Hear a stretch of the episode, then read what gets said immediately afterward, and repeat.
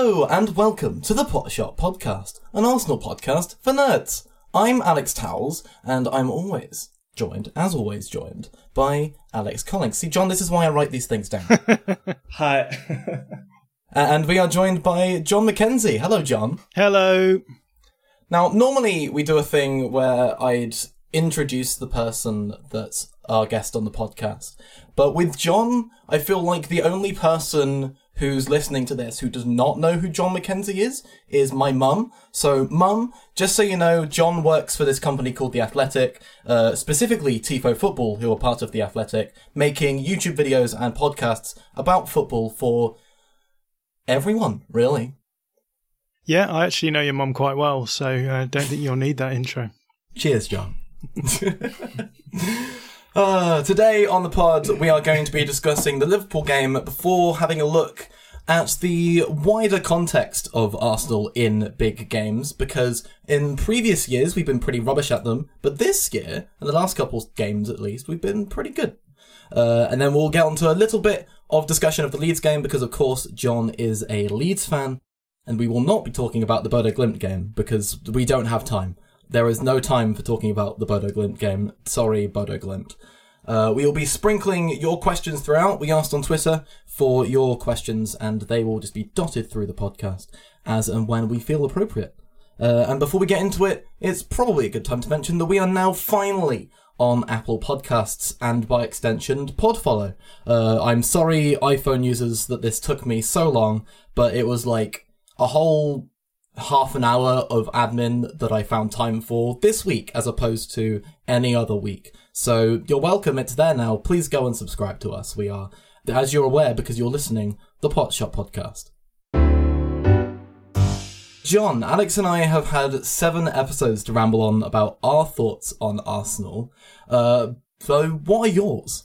Yeah, well, I've had plenty of time to ramble on about my thoughts on Arsenal so far this season. I've covered them a fair amount. I'm actually doing a video on Arsenal next week, uh, a sort of big take on why Arsenal are better. And I've thoroughly enjoyed Arsenal this season. I have been getting on the Arteta hype train, I suppose, gradually over the course of last season. Um, I used to hate Mikel Arteta and I really didn't understand what he was trying to do. I really didn't like the football that he was producing. And a lot of people have said to me that I am results pilled because now I like him uh, because because obviously Arsenal are doing well. But I've seen a lot of improvements. I think the first improvement I saw was out of possession, so I think we're going to talk about that a little bit later. Uh, but I really really enjoyed a lot of his out of possession stuff. And then um, over the course of last season, I think we started seeing some ideas in possession that were, were, were really useful for making Arsenal a lot more flexible.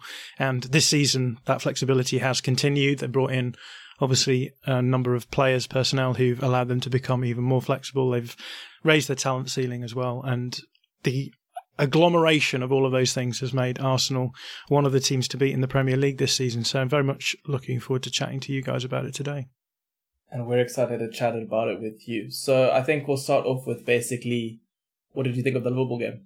So I think the Liverpool game was an interesting one for two reasons. So I'd probably talk about it in terms of out of possession and in possession because I'm a generalist and um, uh, yeah, I'm not very creative at coming up with better ways. But out of possession, you've got a fair amount written in the running order here. But um, I thought Arsenal were really quite aggressive in the press um, when they came out, and it was very much, I say, a ball-oriented man-to-man press.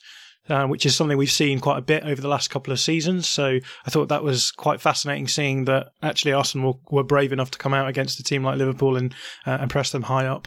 Obviously, it leaves you exposed because if you go man for man out of the structure that you play in against a team like Liverpool, you end up pushing Saka central uh, a little bit more, and that leaves the fullback on that side um, free. And so you see Ben White jumping to to make sure that if the ball does go that side, you're not leaving a free man, uh, and that does, I suppose, leave you exposed at the back.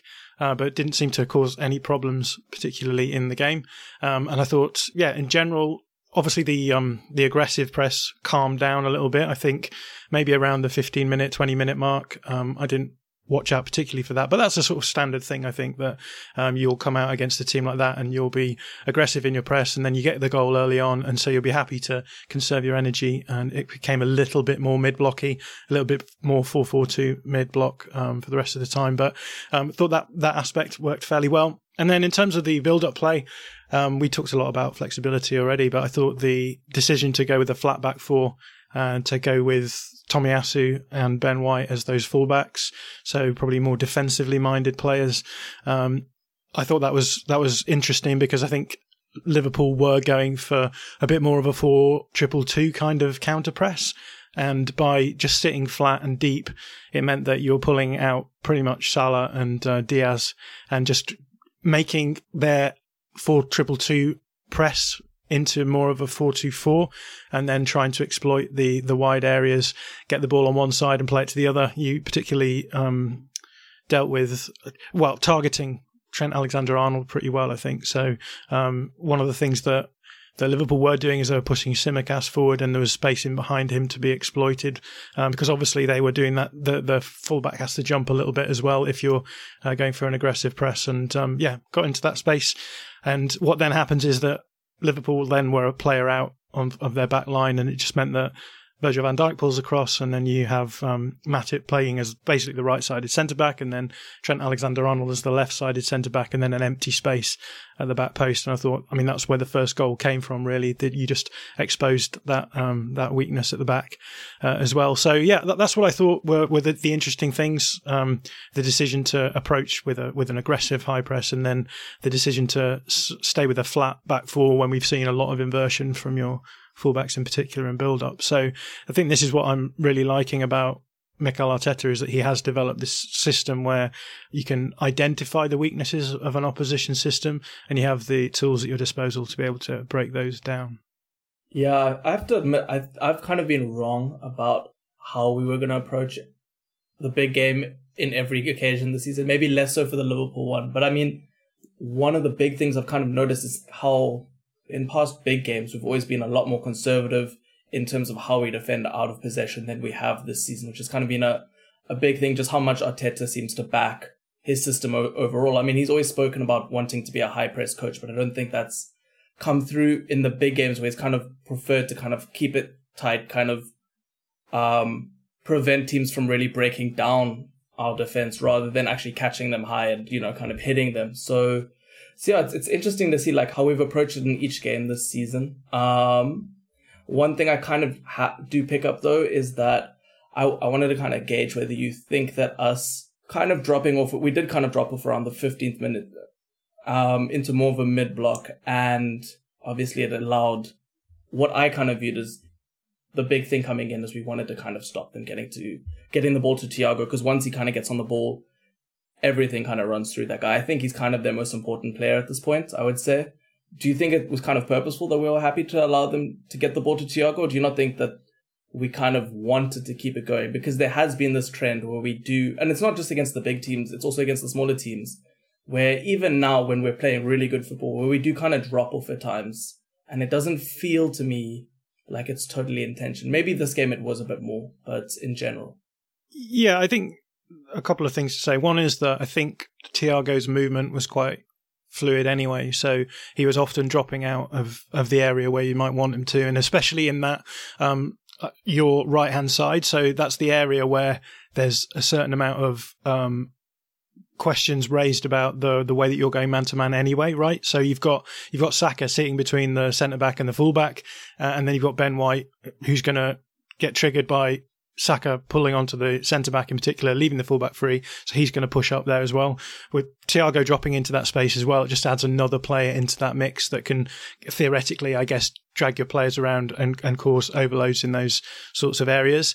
Um, and I think that's just what you're going to accept is going to happen if you drop into that 4-4-2 mid block. You're just going to say, okay, we'll give Thiago the ball, but he will be fairly deep in their in their structure. We'll we'll try and close him down to an extent, but we're not too worried about him getting on the ball. Um, and I agree with you. I think he did actually um, prove to be the fulcrum in a lot of their build-up play. Uh, actually, in the first half, I thought they built up not particularly well, but they they had some quite dangerous attacks down on the on the on on your left hand side. Possibly because Salah's on that side, but also possibly because I think maybe it was the more defensively weak side, particularly with Gabriel on that side. Um, and one of the things I've talked about a lot this season is how I think the the big area where Arsenal really need to improve is uh, what I call backwards defending. Um, so obviously, when you're playing like a high possession system uh, with with sort of positional ideas, you're always going to leave yourself open to that um, to that possibility of defensive transition um, and and problems in that area. And we've seen the fullback inversions, which often, you know, just give you a little bit more solidity in the central areas, allow space in the wide areas, etc. Uh, allow these, uh, allow yourself the best chance of getting into a nice structure on the way back. But obviously, by playing a flat back four, you weren't able to to get into those areas quite so quite so well. You weren't even trying to get into those areas, so it felt as though maybe the the ball into those into those wider areas actually caused uh, a few problems. And um, yeah, I think with your personnel, um, that back line, like in terms of what I call backwards defending, so that is defending when you're running back to goal. I don't think Gabriel's particularly good at that. Um, not least because I think he's quite an aggressive defender, so he often steps up and then is out of position, which I think happened sort of for the first goal. Um, it was a little bit sloppy uh, in in many respects as well, but actually, if you break down that goal and look at it in slow motion, I think there's a point at which I think it's. I mean, it is two on two, so they've got they have got you into a situation where it is um, essentially centre backs defending one v one. Um, but I do feel as though from the situation where it comes from, it's far too easily opened up in, in that respect as well. Um, so yeah, I think I there was a lot of attacks going down that area. I didn't think Liverpool generated that many dangerous moments from them, and that's always the big question, right? You you you know you're going to allow those sorts of situations, especially against a team like Liverpool. The question is, how many dangerous moments are you allowing through those um, situations? And I felt, broadly speaking, that Arsenal did quite well um, in that respect. Um, yes, I think your penalty was quite soft, um, but I think in terms of the, the threatening scenarios that both teams created, I thought Arsenal were getting into much more dangerous areas, and I wouldn't have been surprised if you'd have generated a few more really big chances from the situations you were in versus Liverpool, where it felt a little bit more like the two big chances they generated. I mean, the big chance they generated was the Nunez goal. The Firmino chance, I think, was like really well taken. Um, it was a little bit of a of a lucky goal in many respects, I think, because when you actually see the the play, there's about three or four players around. Um, Jota, I think it is, who plays the the pass, yeah. uh, and obviously Saliba steps forward. The ball's played in behind, and then it's clipped in at the back post. A really neat finish. So, uh, yeah, I, I I felt that it's easy to sort of look at that game and think oh, you know, we, we, we dropped off the press a little bit. Sorry, this is a really roundabout way of answering the question, but that we dropped off the press a little bit and then they looked a little bit more dangerous. Well, yeah, I think so, but that's, that's also part and parcel of what you're trying to do. You're trying to, you're, you're not trying to allow those moments, but you're trying to situate yourself in such a way and structure yourself in such a way that you don't actually face too much of a, of an attacking threat from those moments. And I felt that largely speaking, that was true. Okay, that I think that's fair. I think the one other thing is that you spoke a lot about sort of that defending with you called it backwards defending. I guess I call it like defending on the retreat, whatever you really want to call it. I think one thing is obviously Saliba is incredibly important to that. I think he's probably one of the best, I guess if we call it backwards defenders in, I mean, in football. I mean, how much do you think that changes if we don't actually have him in the team? Because I don't think it's just I guess I think I'm always there, and you've probably heard a couple pods that I'm kind of there as like Gabriel's defender, but it's also a pretty hard job to do because we do play that high line, and I think we kind of need a centre back that kind of only probably need two who can actually defend going back towards goal like that. I mean, if we look at the first goal, it was sorry, it was a mistake from Gabriel, right? But it's also kind of one of those mistakes where you kind of think this is like the limit of what the player can probably do. I mean, I wouldn't hold it too much against him because he's just not one of the best defenders there is. Yeah, I think one of the big differences this season is that you've got Saliba instead of Ben White in that right hand yeah. side spot. And look, I absolutely love Ben White and always will do for the, his escapades in, in Alicia, but he is not a particularly great backwards defender. He's not a great defender in transition. He's not a great one to one defender when he's facing his own goal as well. Um, and yeah, the idea that you can then just push him out into a into that right back slot and then have Saliba next to him, I think makes a huge difference on that side. Uh, barely anything came I think, for Liverpool in the game through that side. And I think that's testament to how good those two are. Gabriel, I'm less wedded to. I don't look. He, I'm, sure Arsenal fans have a soft spot for him, but he's probably the player who you can most obviously upgrade um, in the starting eleven. And again, it's one of those. It's one of those ones where it could be the same situation that you've seen with Saliba coming in at the right centre back slot slot is that you you sort of think, well, actually, we brought in someone who's better in those sorts of scenarios, um, who we don't have to try and cover up his downside um, in quite the same way, and and yeah, you, you never look back in that in that situation. So yeah, look, he's perfectly serviceable for you. Obviously, you've got a decent way uh, into the season, and and you're top of the league, so it's not like the worst thing in the world. But I do think he is the maybe the the weak spot. No, I definitely agree with that. I mean, he, he kind of makes minor mistakes every game that you kind of think like, oh, this could. Even in the Liverpool game, I think there was one where he kind of gets the ball caught under his feet, um, and just clears it in time, but like hmm. it easily could have gone to Jota, and then you know it's another highlight reel sort of thing. Yeah. Um, the one other thing I think before we move on, um, is just it's also a question that was kind of posed when we put out the call for questions is people kind of want to know what do Arsenal exactly need from their six, and I, the way I interpret this is like how important with our structure being the way it is this season, because last season and previous seasons, our six Thomas Partey being very good at kind of cleaning up defensive situations was very important to us being able to defend transitions. Um, and there's been a sort of a, an idea within the fan base that that's a bit less important than it has been. I think to um not today's Sunday's game was a good example of the importance of Partey kind of being able to or defensive six should I say being able to kind of defend because what Darwin Nunez was doing was dropping in, pulling Saliba with him, and obviously we've already spoken about Ben White pushing up to Tsimikas, so we kind of needed someone with the sort of defensive nose to actually to cover that space that they were trying to open up for for for Diaz. So how important do you think the sixes being like a defensive player versus someone who actually offers stuff in possession? Yeah, this is an interesting question because I think a lot of people assume that um, a defensive midfielder has to be very good in possession. And I agree largely that they have to be good in possession, but I think what we mean by being good in possession is very different from what most people mean or think they mean by being good in possession. So, uh, Kalvin Phillips is a great example of that um, when he was at, at Leeds. So, any single pivot build up structure, um, I think you're using your pivot as a means of facilitating build up rather than progressing the ball fundamentally and primarily.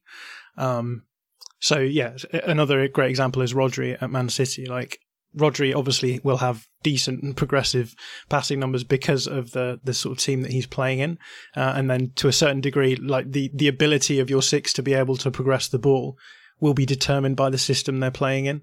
But I think the the fundamental ability of, of a, I think a six in those situations is that they are able to position themselves well defensively, um, first and foremost. Now, if you can get a player who is able to read the game well defensively, is, is good at as you've said, fight fires, but can also play, you know, incisive, penetrative passes, then you're onto you're onto an absolute winner. Um, but I think first and foremost, I think the what you're looking for is someone who can do that defensive work, but also can facilitate the build up. Uh, and then if you can get a progressive passer on top of that, then that's bonus, I think. But again, it depends on the system, right? And uh, a lot of the time, most managers will say the six plays the position according to the skill set that they have. So I don't know if you saw this week, but Ange Postecoglou has lost um, um, Callum McGregor, who's p- played as six for him while he's been at Celtic.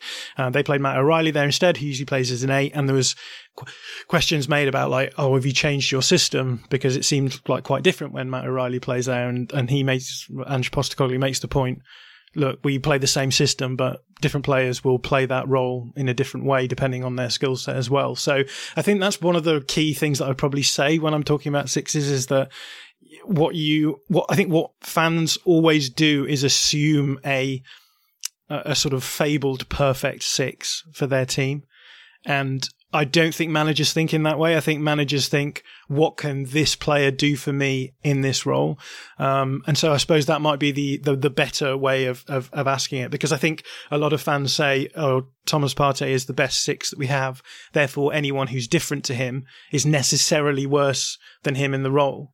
Uh, and so when it comes to someone like Sambi Lokonga, people will say, well, he can't do this the same way as Thomas Partey, or he was, it didn't feel quite the same, therefore it can't be as good. But I, I think the question always to ask in those situations is, uh, what is that player bringing to the role um, that that allows us to um, play the play the system that we play um, in a functional way? Um, so yeah, I'm, I'm not sure if that was a particularly insightful answer, but um, I always just think like facilitation of build up and, and defensive work is like the primary role uh, for, for for most sixes. Um, and even if you even if you take someone like Rodri, like so much of what he's doing is just doing like sideways passing, firefighting, and just sort of keeping everything ticking over. Uh, and that's for the best team that's ever existed. So, um, yeah, I, I, suspect something similar to that would be what, what Arteta would have in mind. I think that it's interesting that you mention like Sambi there and how he differs to Partey because you said earlier about like the progressive passing is almost like the cherry on top with what you might want. And that's the thing that Sambi's really good at. That is the thing that he brings, but he struggles with that defensive side. Yeah, I mean, I haven't watched enough of Sambi Lokonga to really have any insightful take on him, but um, yeah, if that's the case, it may be it may simply be that that Sambi's sort of seen as being a backup to the Xhaka position, so someone who's dropping in alongside and uh, is able to move the ball down down the field in that sense. Um, I do think that that Arsenal are going to have to think about bringing in a, another six at some point. Um, so it'll be interesting to see who they actually go for in that respect. Yeah, it's interesting to say that. I mean, basically, Sambi's been seen as the six when we brought him in, and then it, apparently in the summer there were kind of reports that Arteta increasingly sees him as an eight. Obviously, now with Elneny's injury, he is playing the backup six position, but we're, we've been interested and we did try bring in a six on deadline day in Douglas Luiz and Danilo the day before that, um, mm. who we're apparently going back in for January, mm. who from my limited viewing seems to be good with sort of press resistance, not so tidy technically in terms of, you know, nice small passes like Sambi kind of is, but a very good defensive sort of ball winner. So yeah. so that that does seem to be the direction that I, I, think Arteta seems to view the role at least. It's worth saying that Partey is very press resistant as well. Actually, yes, yeah, I, was, um, I think that's worth saying. I think he's he's he's very useful to have in that midfield because you do have um, that ability now to invert fullbacks so that it can get quite congested in the central space. So that's something worth mentioning as well. I think that if you're playing a six where you're going to invert, they have to be technically good in small spaces as well. Okay, let's move straight on to talking about all the other big games that we have played and we will play this season. Jon, how does the Liverpool game compare to the other two big games that Arsenal have played against Spurs and Man United this season?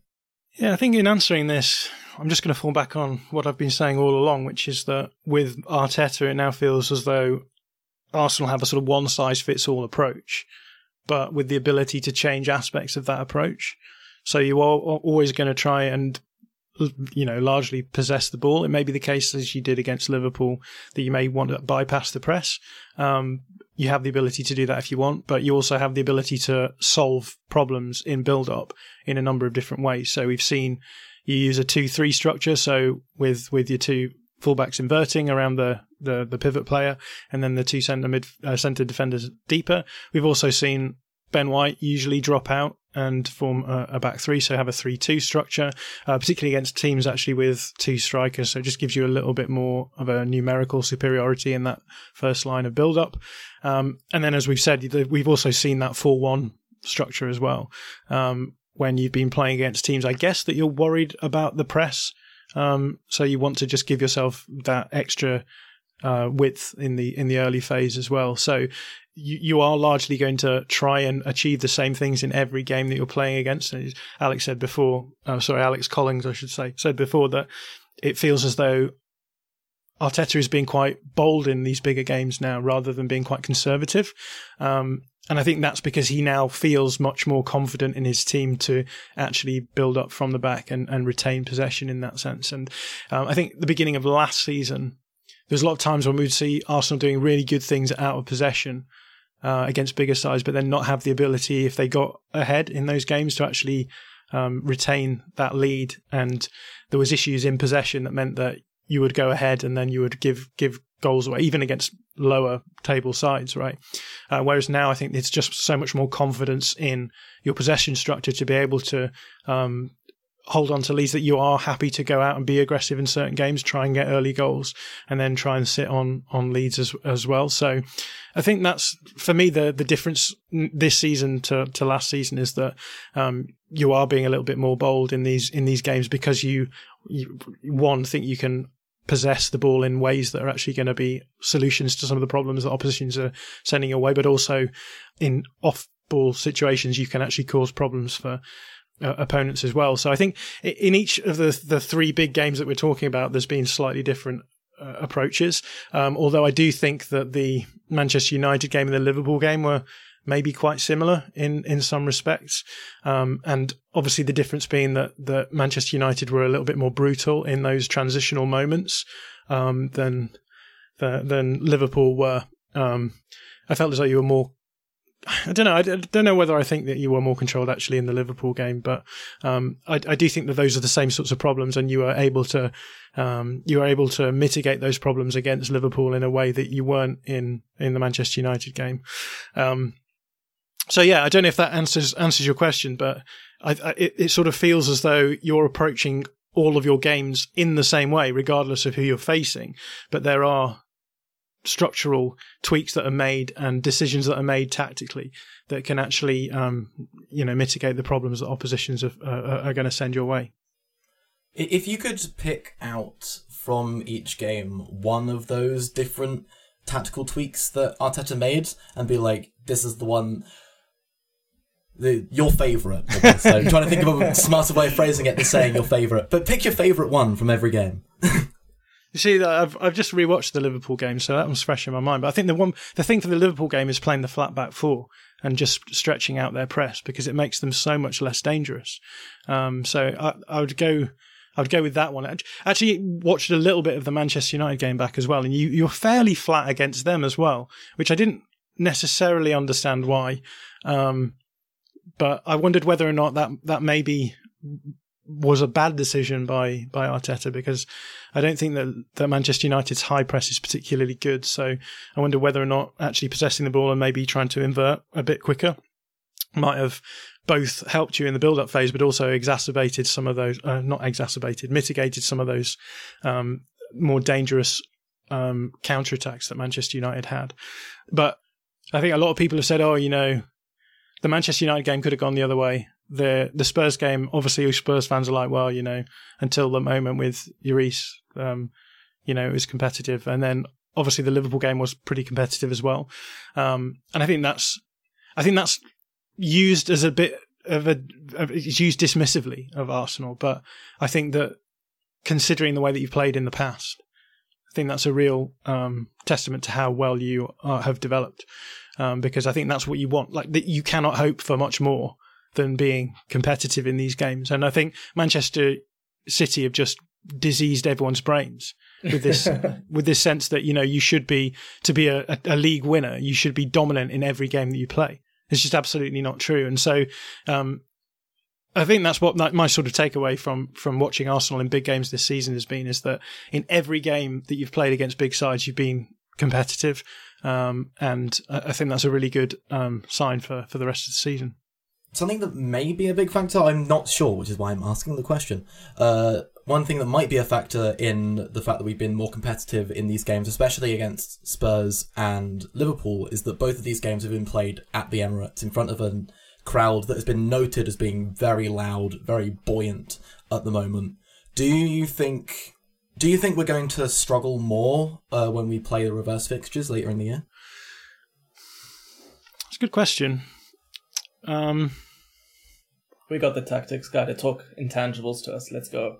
Yeah, hell yeah. I mean, the, the, the prime rule of intangibles is that you could admit that they exist, but you can't really say much about them. So Yeah. I'm happy to admit the existence of intangibles, but the sense that I get is that looking at the fact that you played against Manchester United and lost that game away, but you were still competitive in that game, uh, I suspect that you probably won't see a massive drop off when you when you're playing away from home. Obviously, it, it's another aspect of why you may come out of those games and not win. Um, but again, I, I do think that it's it's these are going to be fine margin games. I don't think you're going to go to the whatever they call the new White Hart Lane, the this Tottenham Stadium, and and get completely turned over necessarily. Yeah, I don't I don't think it's gonna change our approach much either. I think maybe the United game is the one where I would say we started off more conservatively and allowed and allowed the opposition team to actually play their game. But at the same time that's also that fixture specifically at Old Trafford has been something that's hung over our heads since Fergie times. So I think the way we kind of responded to that game, to going a goal down, even to when we went, what I think it was 2 1 down, and then we made all of our subs.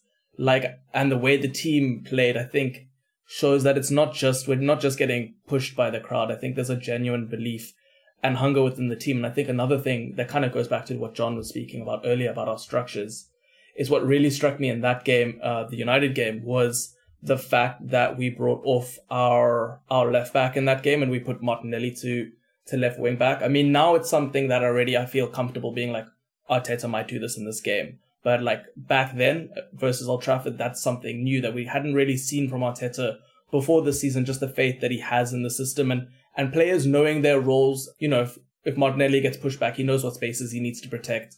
I think that's something new that we've seen, and I think it, it all kind of comes together. I don't know if this is really still talking intangibles at all, right? But I think it all comes together that there's a team that is really confident in knowing what they're doing and what they're supposed to be doing in possession. I mean, if I had to put it down, you know, kind of going off on another tangent, but I think I also agree that the United and the Liverpool games were very similar. I think one of the big differences was just a lot less switched on in key moments in the middle, which does kind of come down to, unfortunately, I love, I love watching Sambi, but I think he's someone who reacts a second late to everything.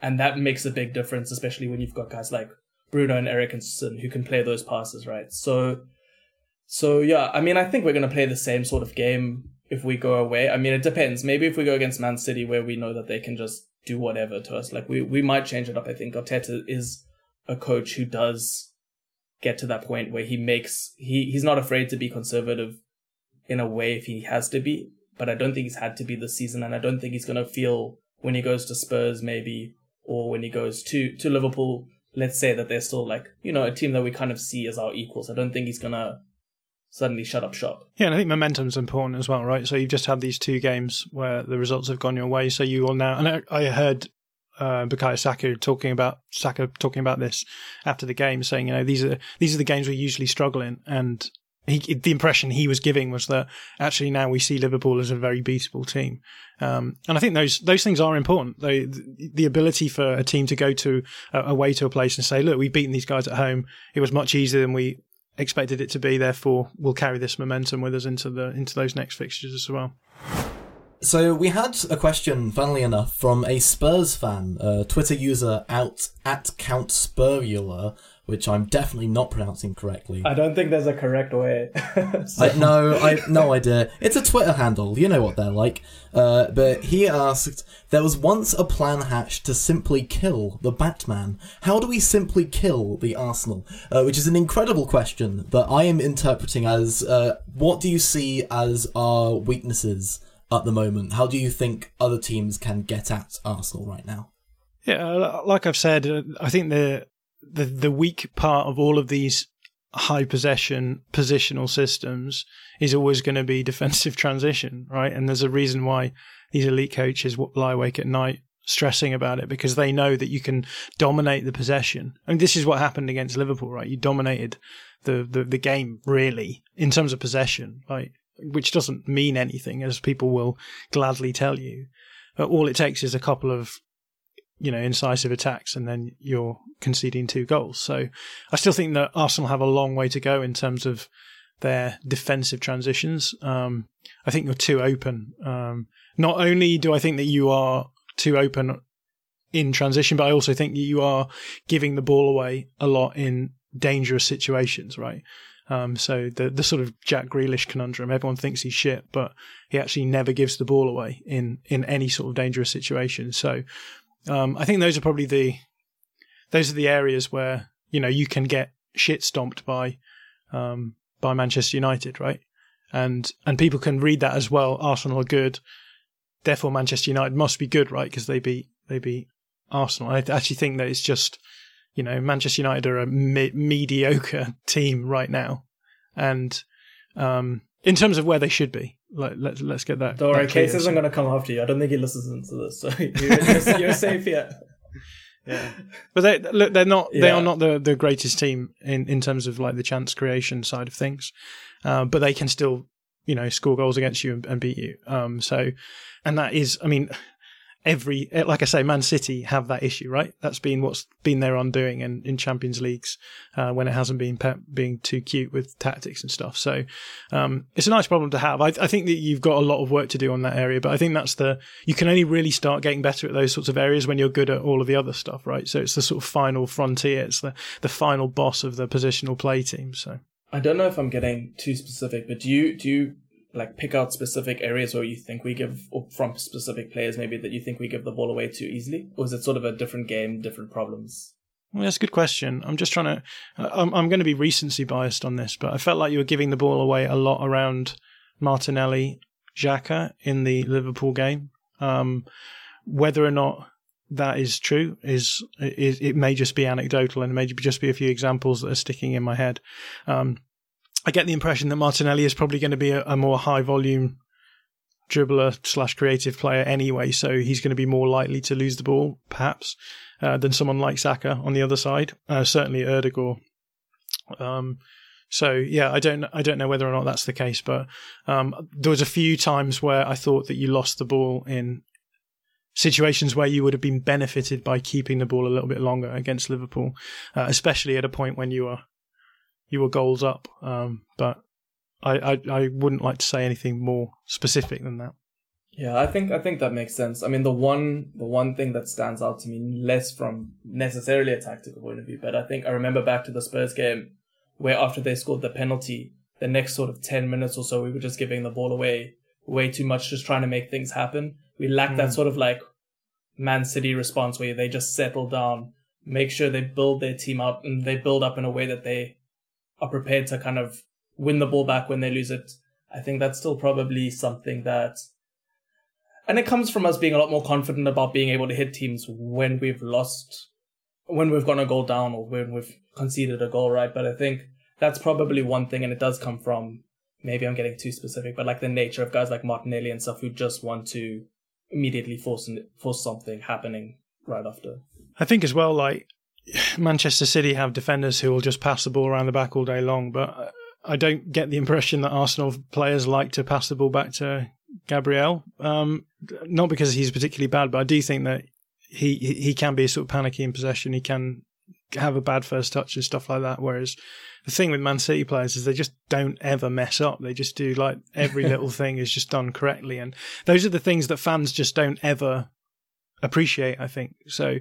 Um, uh, Manchester City will, be absolutely happy to pass the ball around their fullback and their wi- winger, and then play the ball back to the centre backs, move it around the other side in a very deep configuration as well, uh, in a way that I don't think we see Arsenal do quite yet either.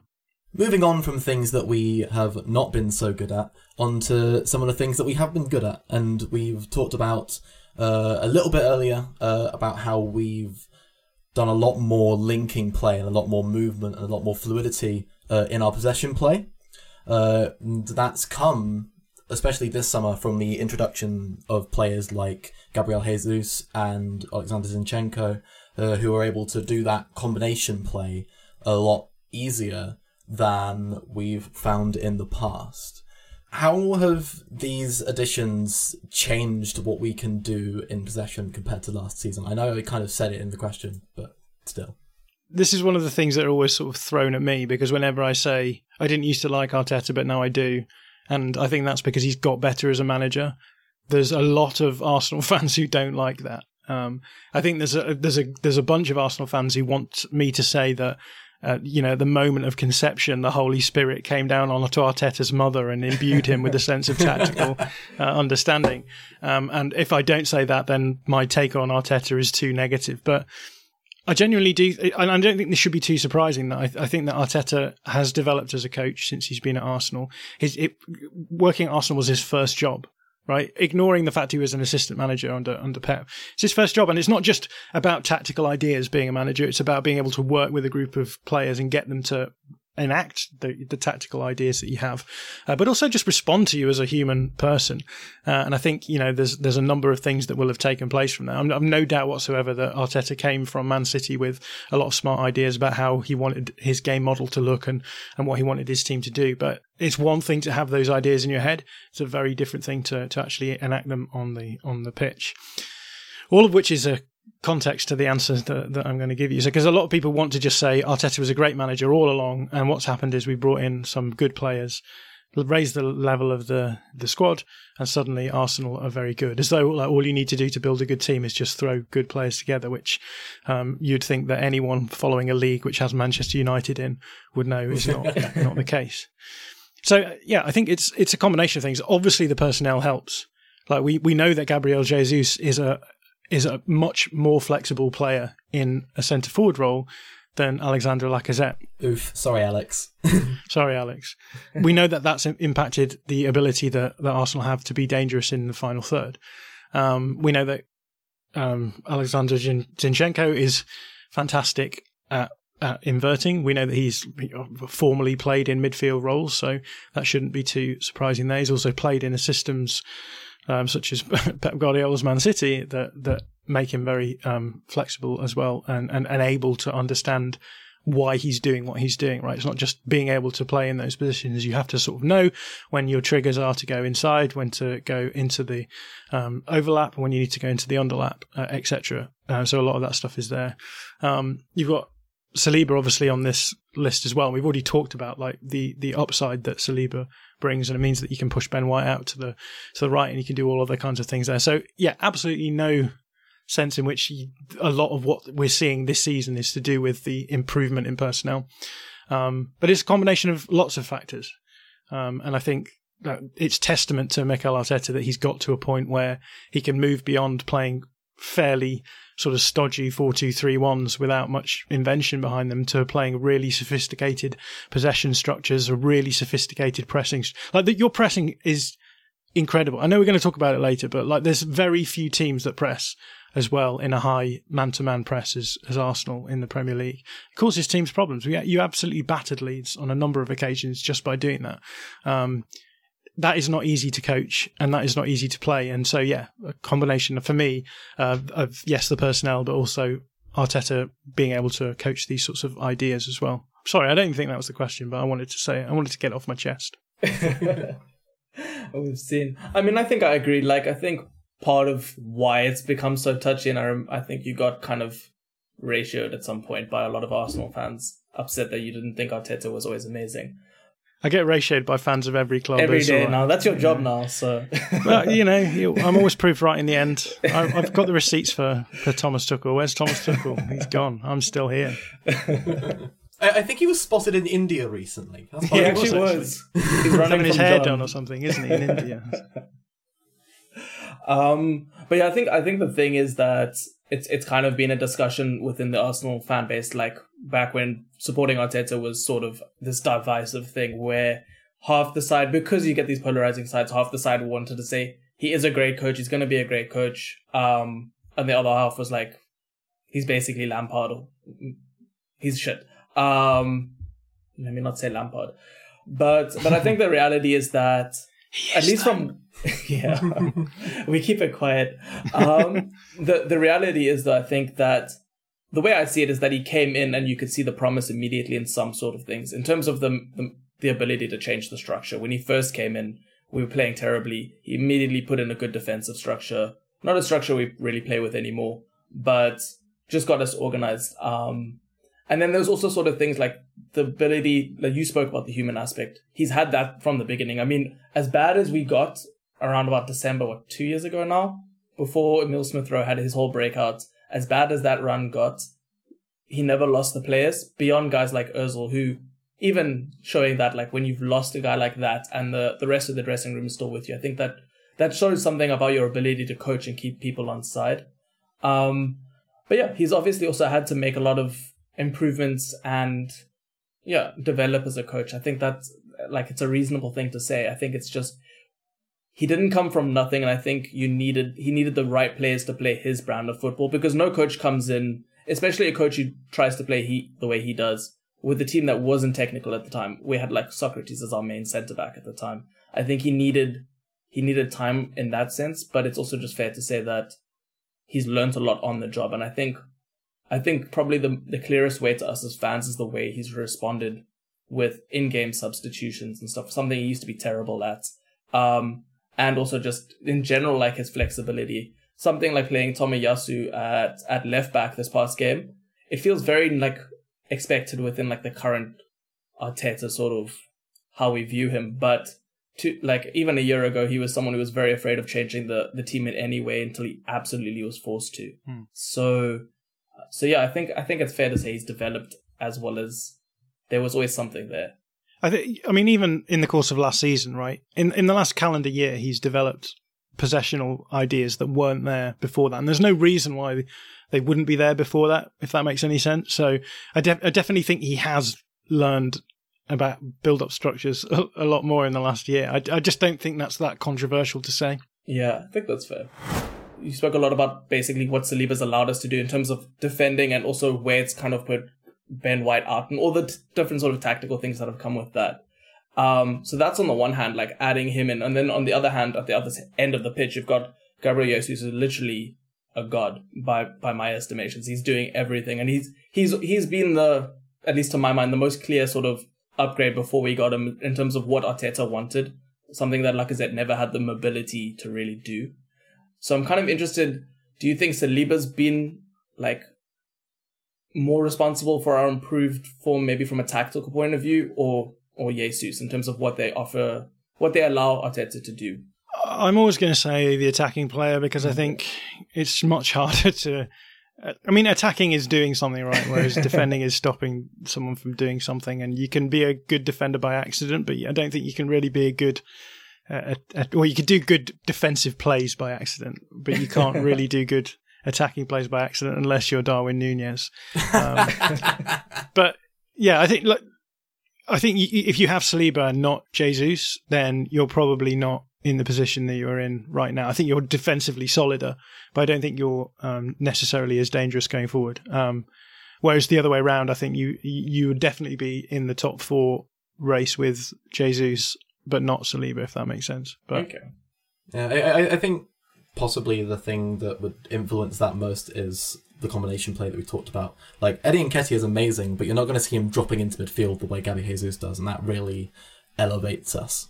His technical ability is just insane, um, in a way that like not many players have in in the Premier League. And there's, I mean, there's a reason why Man City brought Jesus across from from Brazil because he's like he was absolutely smashing the Brazilian leagues. Um, so yeah, he is a sort of like next level player. Um, he's not like a he's not sort of a, a replacement player for a Premier League side. He is he is going to give you that je ne sais quoi that that actually makes the difference, right? I mean, he's he's definitely our best player. I think he's also, you know, easily within the top ten strikers in the world. So, yeah. In conclusion, Gabby Jesus. So then another question that we had in came from Owen, and he asked, "Has Martinelli made the leap?" Uh, so before we answer this question, I think it's useful to answer the question: What the fuck is the leap? uh, so what, what what do we mean when we're talking about that? Are you asking me that? Yeah, go on then, Jon. I have no clue. I have no clue what he means by making the leap. But what I will say is that whenever fans think that a player has got better, almost always that is because of the system as well as their development, right? So I think Martinelli probably hasn't necessarily improved a huge amount. I just think that the system is just allowing him to do stuff that, that it wasn't allowing him to do before. Yeah, I think I think the answers are yes and no. Like, I guess Martinelli's made the leap, but it hasn't been this. Suddenly What is the leap, this, Alex? The leap. it's a big jump. a big jump in what? It's a very Alex? big jump. Hmm. No, I think I think what it means is a big jump in performance, right? Like you hmm. get the sort of has he had a breakout season, and he is having a breakout season. I think that's that's no there's no argument there. But in terms of leap in ability, I think it's like a yes or no because the leap isn't really something that's happened quickly, and it's you know I think the reason it looks like it's happened quickly is a because of how we're, we're using him now. Last season we weren't really we were using him as kind of how we're using Saka now as the guy for the switch, which I think Saka is far more suited to than Martinelli was, and and yeah, just playing alongside guys like Gabriel Jesus and Xhaka in this role with Zinchenko behind, it adds a whole lot that we can kind of get out of him that we didn't before. But but I mean, Martinelli's development has kind of been clear over the past while. I mean, when he first came in, there was no real like a I wouldn't say ability to his dribbling, but he wasn't a particularly clean dribbler. I mean, whether he still is now, that's up for sort of a more aesthetic debate. But he's definitely a, he's definitely good one v one with players, and it kind of comes from stuff we were seeing a year ago, this time a year ago. We kind of learned that, like I think he spoke about it specifically in terms of what Arteta taught him about being able to slow down and accelerate to kind of throw your your opposing player off. So there has been that development there, but it's not it's not just happened now. It's it's been like little jumps rather than a leap.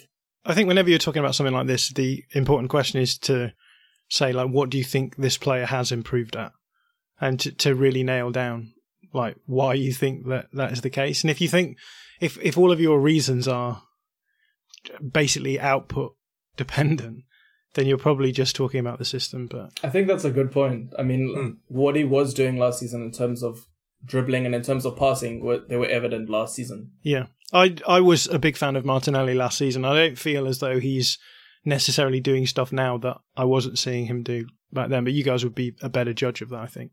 One of the people asking a question on Twitter, Mashir, had quite a long memory, and he remembered that you were one of the early people, Jon, to say that Arteta's out of possession structures were really good. Uh, apparently, you called us the best team out of possession, uh, which I don't know. Maybe you did. I I don't remember it. Uh, but why exactly did you say that back then? And do you think that's still the case? Yeah, I'm surprised I said that they were the best possession. To, maybe I even said that in this podcast. I don't know. I'm not gonna I'm not gonna call Mash out on that. But uh, I was I've I've been impressed with uh, Arteta's off ball stuff for about yeah. But last season I think was when it really started out. I think there's an early game against Liverpool. Did you guys play against Liverpool um, and draw one one? Or no, it was Man City. City, Man City, We lost Yeah. two one. We lost two one lost right two at one, the but end. you yeah we you- were really you- good that game. Yeah, yeah. yeah, yeah, really good out of possession as well. Um, and yeah, I, I have a pet theory that young managers tend to be good at coaching out of possession structures. So there's a number of managers who I think you can. I mean, Scott Parker, weirdly, I think has at times coached a, a fairly good out of possession structure against Leeds. Um, Frank Lampard has done it on a cou- couple of occasions against us, um, although that could just be fluke. Uh, I've, I've still not decided. Um, but I think a lot of younger managers, um, particularly those who have played a decent level of professional football now, I think they just understand out of possession structures quite well because and there's certain things about out of possession structures, right, that are repeatable. So you're doing the same thing in every in in every sort of high or, or mid block or low block, I suppose, situation. You're doing the same thing every time, um, and so there's so much repeatability that I think that a lot of these coaches just automatically have a sense of how how to play these systems and, and how to coach them. Um, so I, I, it wasn't that surprising to me that maybe that um, Arteta was pretty good out of possession, but I think it, in the course of the last season, I think that we really saw a step up in terms of his out of possession stuff because of the, again flexibility. So you could play that really aggressive hybrid press um, where you go man for man in certain situations and force the opposition to make mistakes. Uh, you can also play that that four four two mid block as well. Other forms of mid block I've seen actually under under Arteta, and it's just one of those ones where when a coach gets a player a, a- a set of players to a stage where they can seamlessly move between different structures. Um, then you know that your your your coach is, is doing a good job. So um, yeah, just even watching the first fifteen minutes of the Liverpool game, if you just actually watch the communication between the forward line and they're all helping each other out, and everyone knows. You know, if I'm not going for this player, then you're going for that player, and you know this is why I call it a hybrid pressing system because a lot a lot of those systems you have a couple of marking responsibilities, and your your your marking responsibility is triggered by another player moving. Um, so yeah, if you if you're really interested in why um, Arteta's Arsenal are very good at pressing, then I'd recommend watching the first 50 minutes of that game because there's almost never a free player left unmarked, but you're not playing a man-to-man system across the field, so you're you're able to readjust if the ball goes to the other side of the field. There will be you'll be in the same situation. The the players nearest the ball will all be covered, uh, and there'll be three players on the other side. So the the the, the system just um, resets depending on where the ball is as well, which is why I called it a ball-oriented man marking system, really.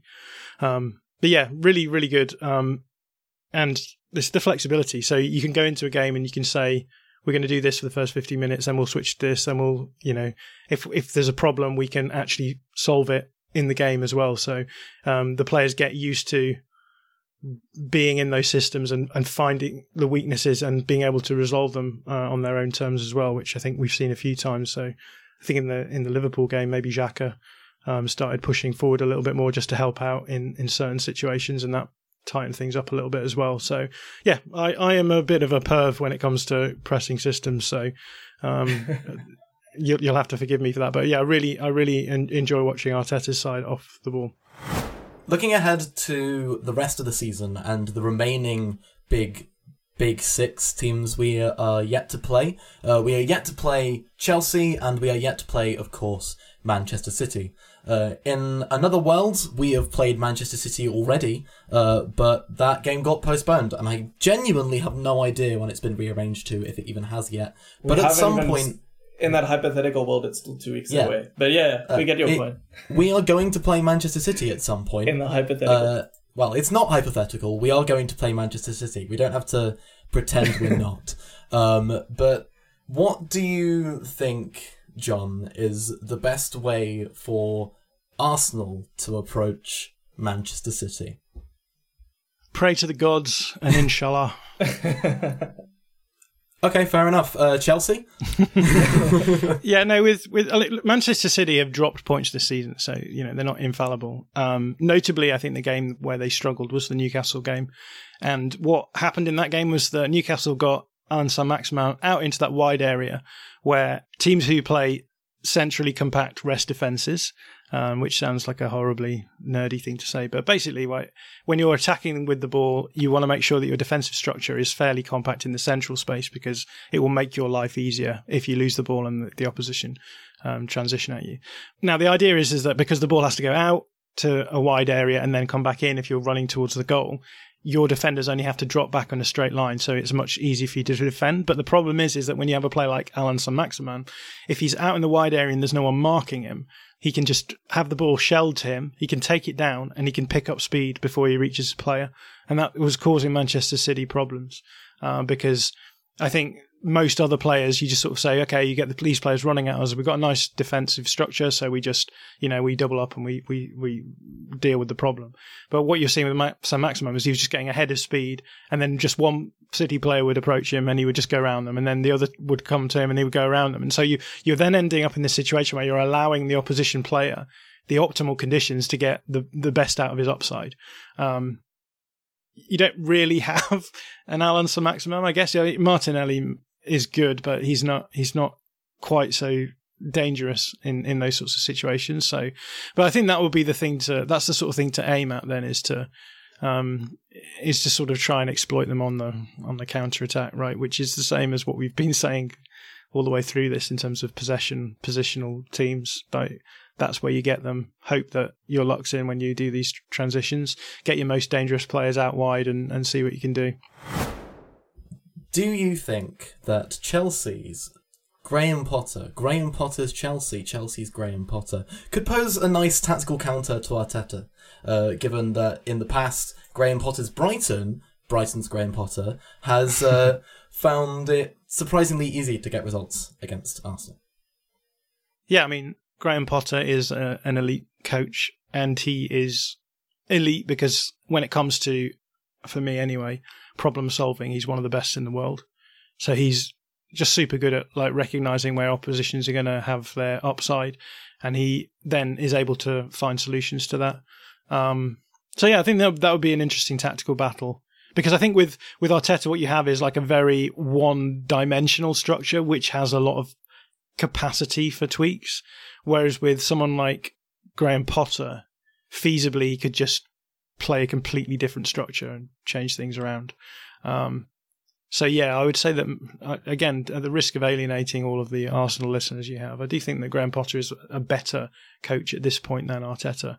Uh, but I think he has a huge oeuvre, a body of work behind him to to to help him with these sorts of situations. So, um, yeah, I mean, the thing with Potter is that he's going to try and build up really slowly and get the ball into those in the final third, retaining possession and and then cause problems from there. Um, so I suppose the big question is like, can you stop Potter's Chelsea from building up as competently as they can?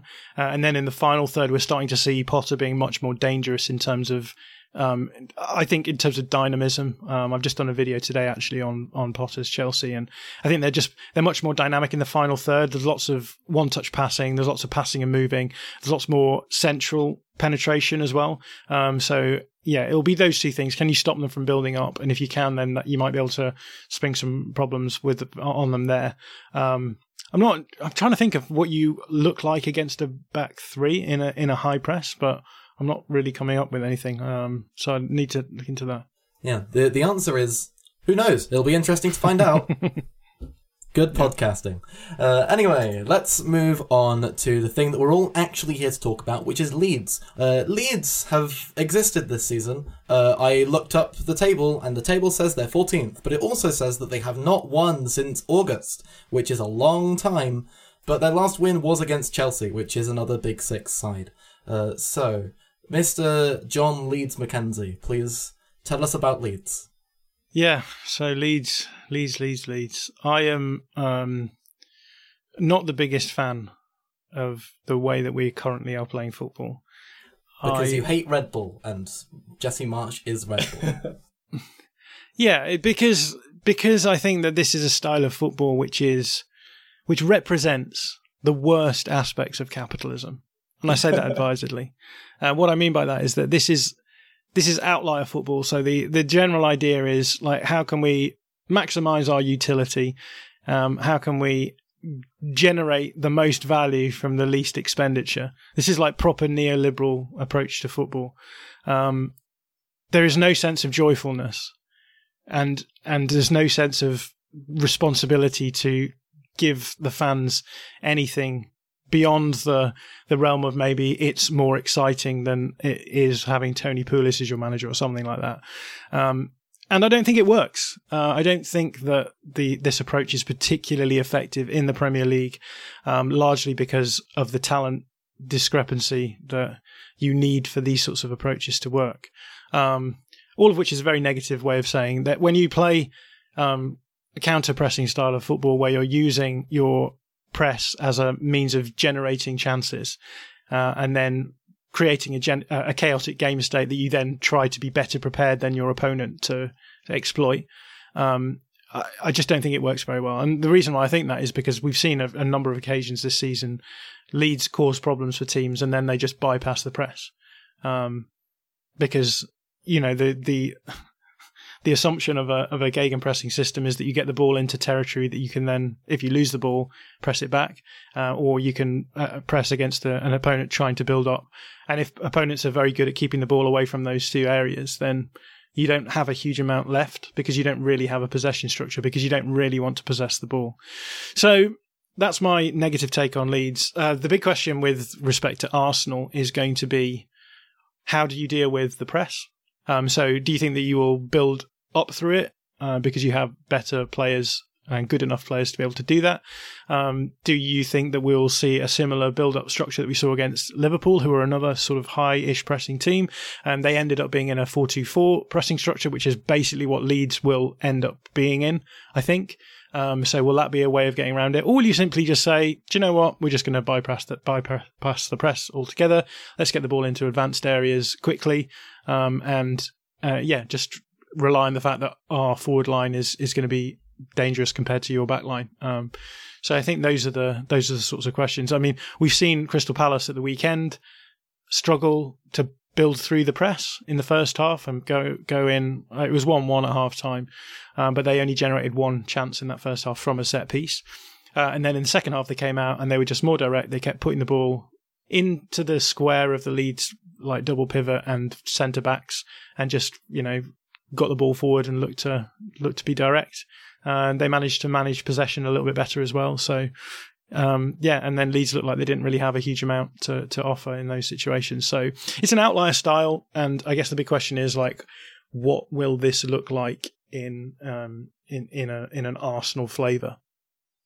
I can't say I've watched much of Leeds or anything of Leeds this season. I think beyond the Chelsea game, um, but I think we'll do a bit of both. We'll probably go over the press a fair amount with Ramsdale, um, depending on who we're actually matching up in midfield. But also Arteta's been our Arteta side, uh, our Arsenal side since last season's been pretty good at playing through high presses. I mean, Liverpool's is different because they're very good with their press. So I think Arteta could well back himself, back us to to play through. It's kind of interesting because I think we used Ben White a lot to play through last season. Now he's playing a bit wider, and as good as Saliba is at resisting pressure, I don't see him as as penetrative a passer. So or or someone who actually likes to carry into like a set defense. He's much better when kind of he, he gets the ball in like under pressure and then he can carry it out. So maybe that'll impact how we play through you guys. But, but yeah, I think we'll probably end up doing a bit of both.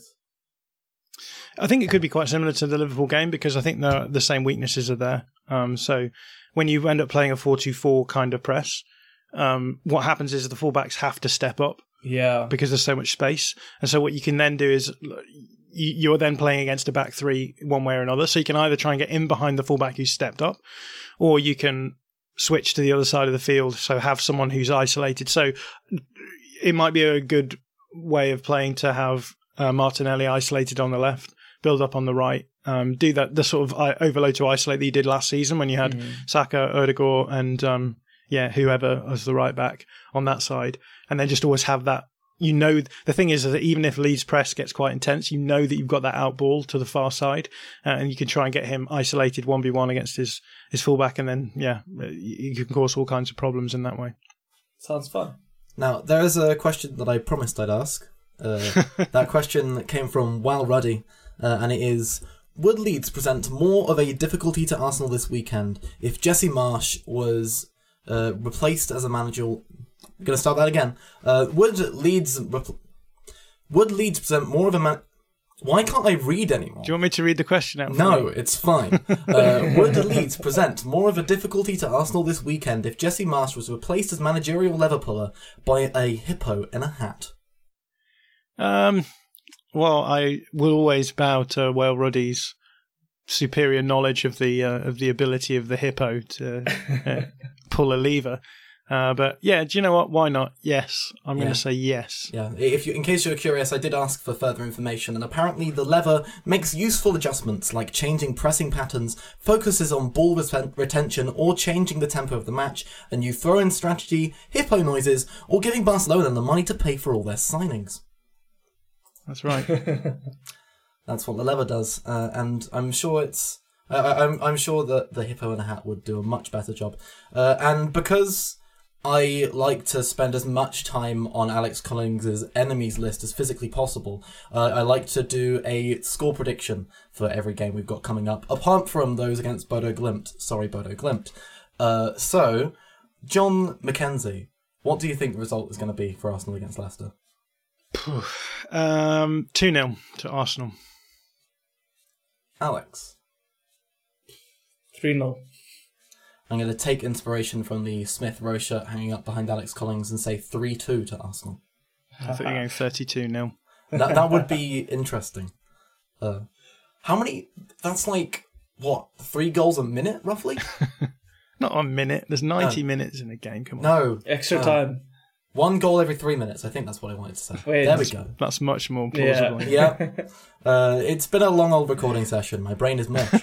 and our final question for the podcast It's from a good friend of the pods, the first guest of the pods, uh, Mr. Sav, uh, who was quite sad when we didn't ask any of his questions the last time we did a questions round in an episode. So we thought we'd give him special place as the last question we asked Mr. Jon Mackenzie. Jon, if you were a cooked potato dish, what cooked potato dish would you be? I would be. This is probably the thing I thought about the most in the running order in preparation for this. But I think I would be potato dauphinoise, just because I wanted to say it. Although potato dauphinoise is something that, with my with my slight lactose intolerance, would probably kill me. So, Uh, if, if, if there's any listeners to the podcast who, like me, don't have a fucking clue what that is, what the fuck is that? So potato dauphinoise is when you, you slice the potatoes really thin, and then you like place them on like a bed of cream or something or cheese, and it's just like you layer up the the potatoes really thinly, Nice. and uh, yeah, That it's sounds creamy and well, yeah. I See- mean, I have a lactose intolerance too, so so that probably factors into it. But Alex, if you were a cooked potato dish, what cooked potato dish would you be? I had one for Jon. I went for Hasselback potatoes. They just kind of it seemed right. I don't know really what they are. I went through. I went through. I also did the most prep for this. I went through seventy five different potato dishes. There were there were some that came close. Southern potato salad, potato kugel, um, twice baked Gnocchi potato. is quite fun to say. That's made out of potatoes. Is that made out of potatoes? I have no clue. I didn't find it on the seventy five potato dishes. So gnocchi are a varied family of dumpling in Italian cuisine. They are made of small lumps of dough, most traditionally composed of a simple combination of wheat flour, egg, salt, and potato. Ah, Is that a potato dish? I think so. And I can't think of any better note on which to end this podcast. Uh, Mr. Jon Mackenzie, thanks so much for coming on and joining us. If people wish to find you in the internet, where can they find you? Uh, uh, Twitter, I guess. Just search for um, at Jon underscore Mackenzie. Jon without an H, and Mackenzie has an A in between the M and the C. and a K. And there's also a Z in there. somewhere. K. Oh wait, K K is normal actually. Yeah. Well, so is C. C is normal. A is normal also. I have the normalist of spellings of my name. It- I, I think me. the Z's a bit of an outlier. Not for Ke- Kenzie though. Yeah, What, how else would you spell it without a Z? I don't know. A, a, a S. With an S instead. Anyway, I'm not going to stop. I'm going to stop telling you how to spell your name wrong, uh, and ask Alex to tell us where you can find him. Uh, Alex FRCO. Uh, yeah, I should be there. No, you don't say FRCO. I was. That's what I say in my head. Alex FRCO. Well, you know, people call me Alex Furcoat, so that that's that's Yeah. how people. That's how it's developed since then. That's that's my name to a certain group of people. Is FR like your middle names? No, you know what? When I first got Twitter, I decided let me not let everyone know who I really am. So I was like, Frederick's my middle name and Collings is my surname. But that's Yeah. that's gone out the window for a while now. So, but it's too late. I'm, I'm already committed to being Alex Furcoat. So You've been forced at gunpoint to have a surname by this podcast. pretty much. And if for some reason you want to follow me on Twitter, I'm at Alex Towells, though it is much more useful for you personally, uh, and probably for me, if you follow this podcast instead at Pot Shot Podcast. Of course, you can find us on Podfollow now, which will tell you whichever what podcast platform you want to listen to us on. You can go and find that, and please do subscribe to us. Uh, You did. on- Um, you did just say the wrong handle there. You said at Potshot Podcast, and it Oh. it says on the running order at Potshot Pod. So oh my goodness! I hate to do your job for you, Alex, but if you want people to actually follow you, at Pot you should probably Pod. give the right one. Yeah. Yeah. So before we started recording, Jon was like, "Alex, why do you have all these things written down? I'm sure you don't need to remind yourself to talk to Alex or like what his uh, handle is." And now twice in the intro and in the outro, Jon has found out exactly why I write these things down. It's Do you want me to do the outro for you? I Uh, can do the outro if it's going to be then. any. Okay, so thanks again, Jon. You're very welcome. I really enjoyed this podcast. I've always loved uh, listening to every seven episodes that have come out so far, and uh, it's great for me to have uh, a really in-depth Arsenal podcast to do the hard work for me. So yeah, thank you. Oh, that's great. I'm really glad to hear that you've done that, Jon. Uh, thank you, James. JW Blake on all good music platform. He did the music, which I think you'll all agree is very good and very jazzy. Um, and thank you, Alex. Oh, thank you, Jon. Thank you, Alex. yes, good. And um, thank you, all listeners, for listening in. And we'll be back next week to cover what happened when Arsenal battered Leeds, and we'll look forward to the following game too. So thank you for listening to the Pot Shot Pod. That's better than I could ever do it. End.